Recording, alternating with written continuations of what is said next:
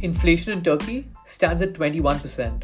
However, Turkey's President Erdogan has been cutting interest rates and wants to take them even lower. As of today, the Turkish lira is down 80% since 2017. Can you imagine that?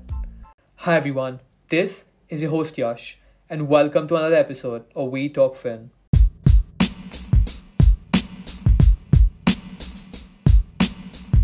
Inflation is essentially a result of a supply demand mismatch.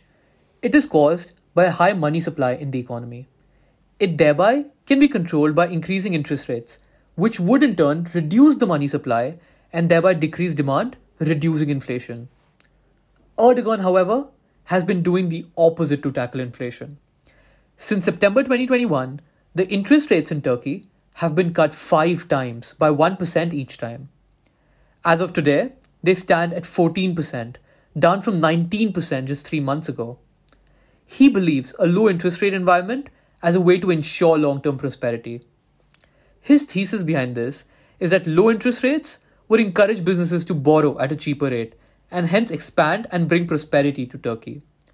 Erdogan's rationale could be that since inflation is caused by a supply demand mismatch, decreasing interest rates would encourage businesses to expand and thereby increase supply. This approach, however, almost ignores the demand side of things. To add to this recent rise in inflation, the Turkish lira had already been weak and had fallen 55% between 2017 and 2020. Now, global investors and markets are not showing faith in Erdogan's approach and are hence dumping the Turkish lira, causing it to fall further.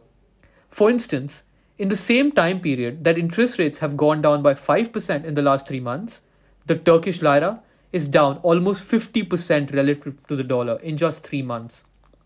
In fact, since the start of 2021, it has fallen almost 60% and over 80% since 2017.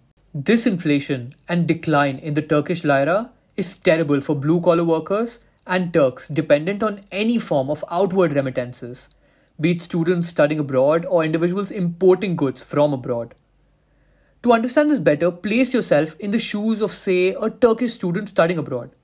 If their tuition fees in 2017 was equivalent to 100,000 US dollars relative to the lira, it is now five times more 500,000 US dollars. Those supporting this move argue that this would make Turkey a more attractive destination for international organizations to move productions because of the relative cheapness to the dollar. However, would this really be the case? Would you want to operate your business from a place whose currency is so volatile? What could be the repercussions of Erdogan's move? Do let us know your thoughts. If you have any suggestions for us, please reach out to us at wetalkfin at gmail.com or on our Instagram page, wetalkfin. Well, until next time.